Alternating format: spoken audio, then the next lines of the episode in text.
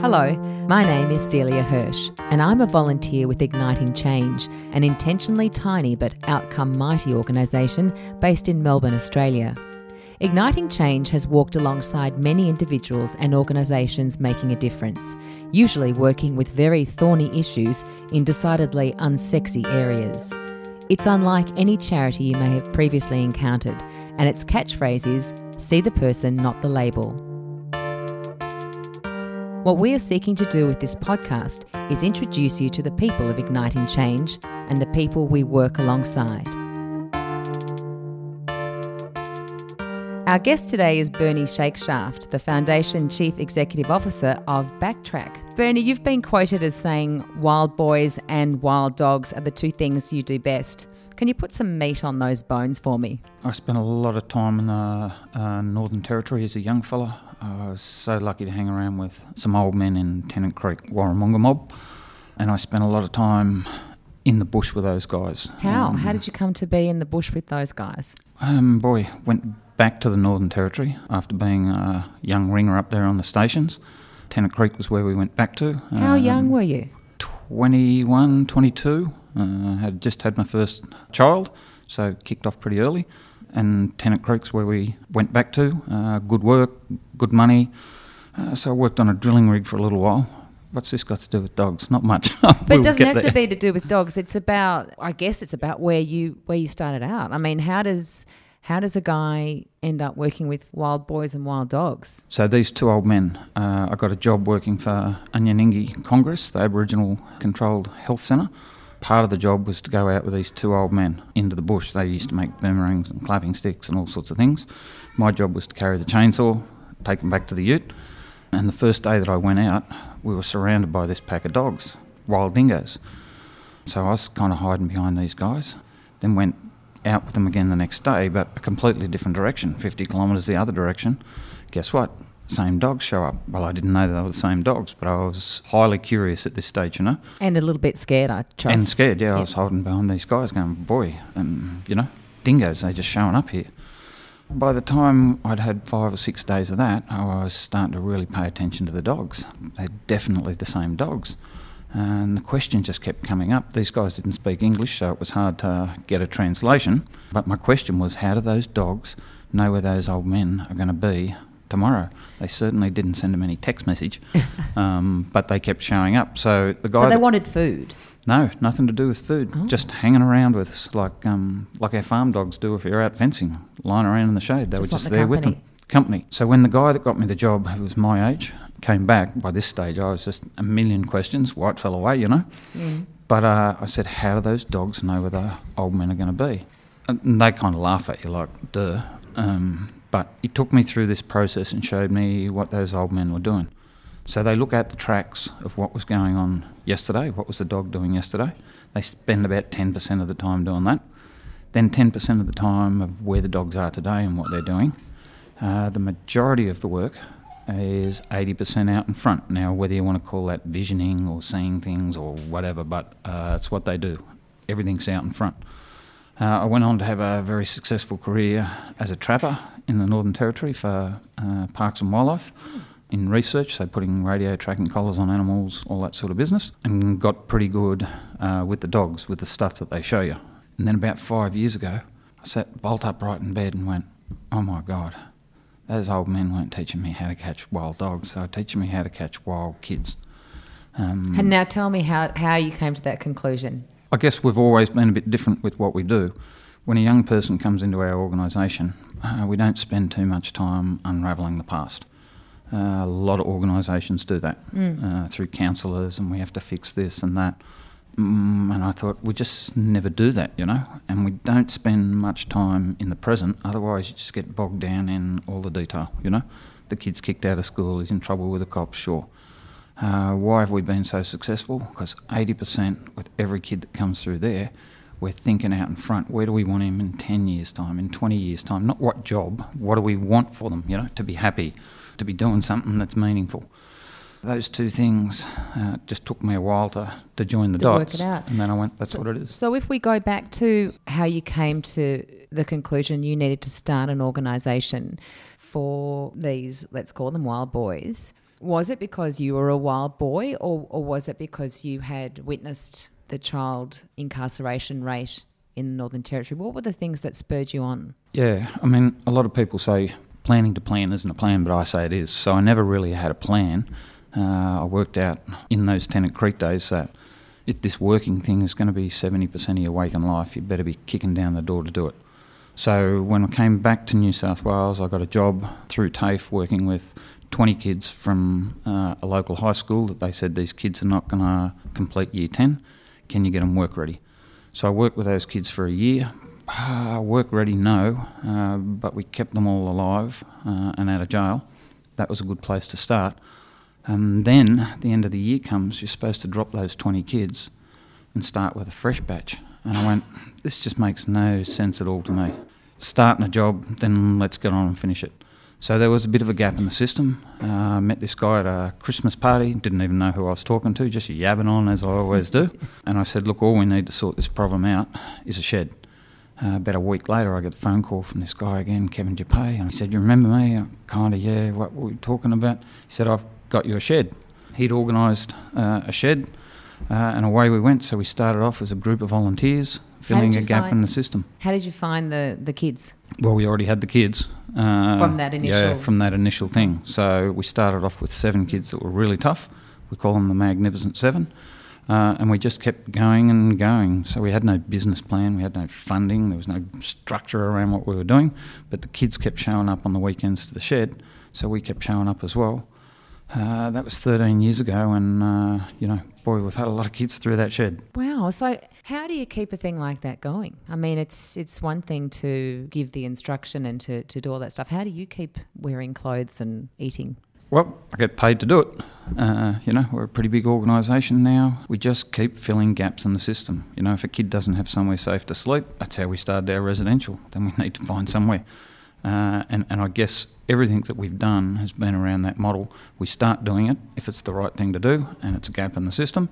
We start doing it, we worry about how we fund it or sustain it as we go along. Who funnels the kids through to you now? People call that referrals or whatever.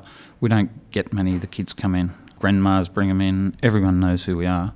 So they just drift in. You know, the school sends kids, the police refer kids, the magistrate likes to refer them as well, mm-hmm. but it's not how you get into backtrack they've got to want to be there, uh, and, and that's where we start from. Is Armidale, I don't know much about the area, is it a tough place for, for kids to grow up? I don't think it's any tougher than anywhere else. You know, it's a big university town, population of about 24,000, halfway between Sydney and Melbourne, but up in the hills, so it's pretty cold.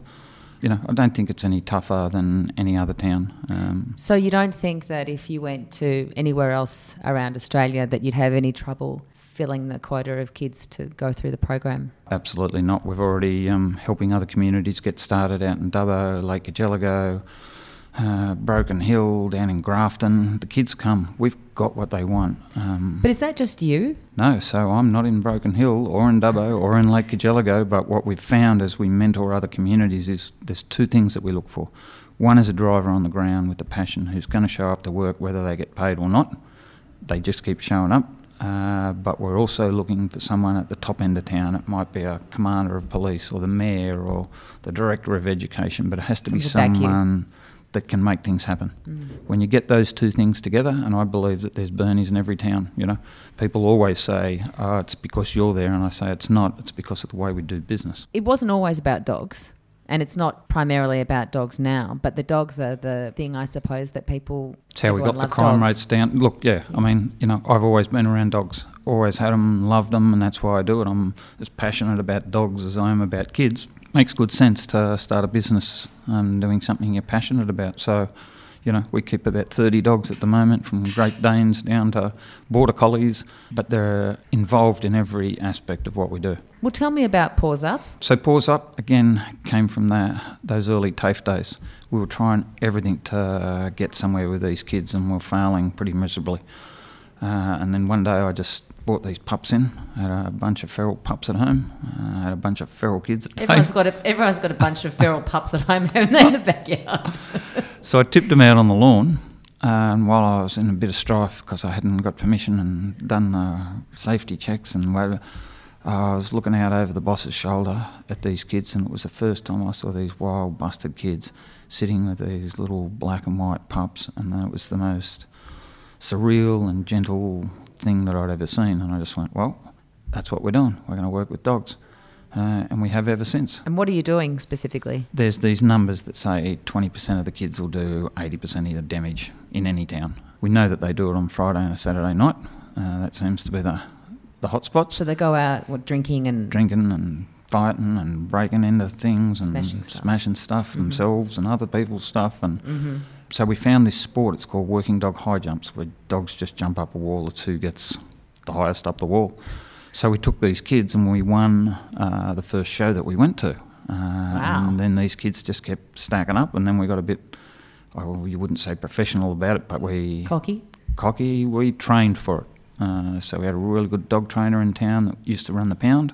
He'd been a professional dog trainer most of his life, Phil Evans, and um, he started working with the boys and teaching them about the psychology of the dog and how to get the best out of them. And the boys were just wrapped in it. So we just started travelling wherever there was a dog show, and they were always on weekends, Friday and Saturday nights. Swags, dogs, kept them off the streets. Mm. What we found pretty quickly was we were only spending a tiny amount of time in court uh, because these kids weren't in trouble on those Friday and Saturday nights. Brilliant. What a concept. Mm. So, is the Paws Up program something that can travel as well to other parts of Australia? I think you have to do what you're passionate about. People go, oh, we don't have dogs. It's not about the dogs, it's about finding an activity that's meaningful. If I lived at the beach in Sydney, we'd be doing surfing or fishing or something, you know. So, you know, the dog's are my passion. But we've got them in all aspects. You know, we've got a program called Barking Books, where a youth worker takes the dogs into uh, into a school and sits down with kids who just won't have a go at reading, and they read to a dog. Oh, that's fantastic. Yeah, I love that idea. It's pretty cute, yeah. and it works. And it works. You know?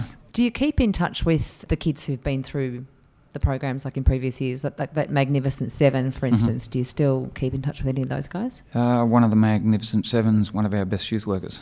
That's great. Um, so we see him, yeah, know them all. Another one's got a welding business, but know who they all are. Mm-hmm. Um, we don't actively keep following them up, but if they need a hand, uh, you know, call you. they'll call us, uh, and they often pull up and drop in. And but there's been hundreds and hundreds of them, so it's um, one out, another one in. Yeah. And girls don't miss out either. No, so we've had a few goes with the girls. It's a little bit difficult. Again, back to my territory days. Uh, the way they work with boys is they're with the men, so that's kind of where we started off, and it was mostly blokes. Mm. Every time there's been a really good woman in our organisation, girls start coming in. So at the moment, it's probably the strongest it's ever been. Um, we kept it as a boys' thing for a long time. Now it's kind of co ed. Now, you kind of dodged the question about whether you were a wild boy when you were younger. Absolutely. I figure that you probably were. Yeah. Oh, look, you know, um, school wasn't the place for me, and I think it's why I have the empathy and understanding uh, for these kids. You know, I was dyslexic, reading and writing was never going to be my thing. I guess I learnt that business of it's way safer to be seen bad than to be seen dumb. wasn't wasn't easy, mm. um, but you know, I came from a very loving family, was looked after. Uh, most of my brothers and sisters were pretty academic. I was just the one that wasn't academic. I was always bringing home busted dogs or pigeons, or that was my thing, you know. Yeah, I think there are a lot of people who don't fit into mainstream schooling more and more. Yep. And well, I tend to think that we, we need to do a, a, big overhaul of our education system, starting from the ground up. Couldn't agree more. Mm. I guess if you look at, for example, transport, what it was like 150 years ago to what it is today, or if you look at technology, you know, from 150 years ago to what it is today. Everything's if you look changed. at education to what it was, hasn't changed much. No. Uh, it's still, you know, sure there might be computers mm. and stuff, but it's sit down. This is what you're learning. This is the way you'll learn it. Everyone gets the same, and it doesn't work. What do you think the key source of the discontent in, in young people is at the moment? That's a that's a massive question. Uh, what is it? I think the lack of caring. You know, I love that old African saying, a village to raise a child. I think we've got so selfish in our own little things that you just worry about you and what you're doing. There are lots of aspects, you know, many of the young people that we work with come from broken families or single parent families or under the care of the minister. Uh, if you're not good at school, we still don't have alternatives, so they leave.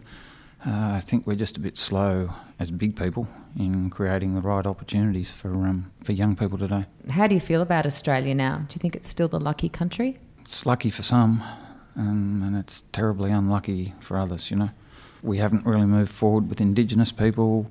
We look at those issues, you know, uh, and we're not an Indigenous program, but about eighty-five percent of the kids are, uh, and it works for them. You know, if you're disadvantaged, look at the number of homeless people. You know, we're incarcerating young people at record levels. I think we've, as a world, not just Australia, we've got this whole doom and gloom thing going on. You know, the environment's busted, but, you know, and I think Australia's a long way behind in, in some of those things. What gives you hope? Seeing those kids when I, you know, how's this for a business evaluation? Uh, the way I work out whether my business is working is I drive in and I look into the faces of those kids that uh, tells me how we're tracking. And if there are no faces to look in uh, into, then we're not tracking very well. What do you do when Bernie's not feeling great? When Bernie's not tracking well? Kick around with the dogs, horses, dogs. It's a tough business, you know. But I track along pretty well most of the time. Have there been many kids who who've just not come through? Uh, the ones that have died. Um, you know, look, it's heartbreaking when you watch a kid going to jail for the fourth time or something, but we hang in, and part of the beauty of our programs are they're long term. We're not going away. Uh, would be less than 10% that it doesn't work for.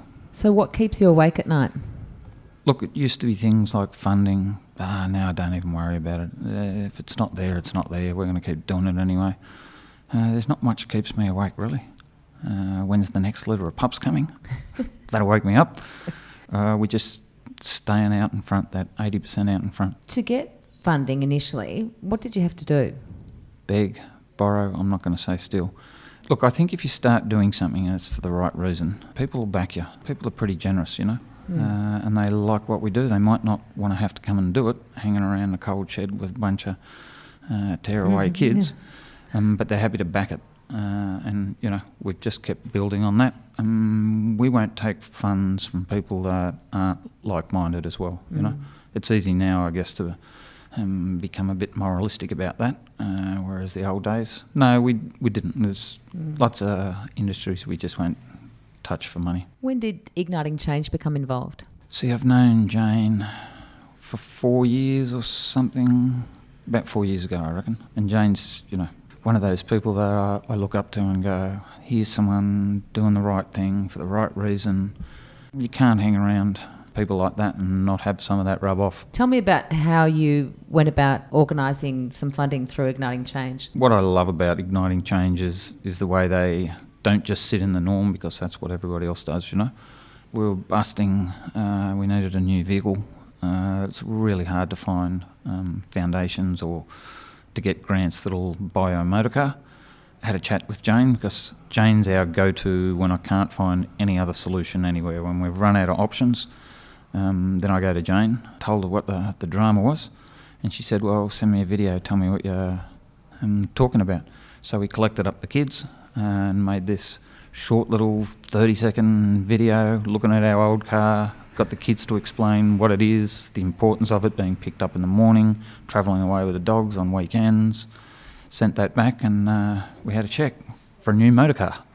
And then the report uh, sent us another video, which is fantastic. It's just, uh, you know, you don't have to spend hours writing submissions and uh, jumping through hoops. Leave the dogs to do that. Leave the dogs to do that. I ask everybody who does the podcast, Bernie, what's the one thing Igniting Change has taught you? stay outside the square. If you're outside the square and it's working, don't worry about what other people are doing with the fancy language or the, you know, do what you're doing if it's the right thing to do and don't let anyone tell you you can't get there. That's it for this Igniting Change podcast. If you've enjoyed this episode, please be sure to press subscribe to ensure you don't miss future episodes. Thanks for listening, and remember see the person, not the label.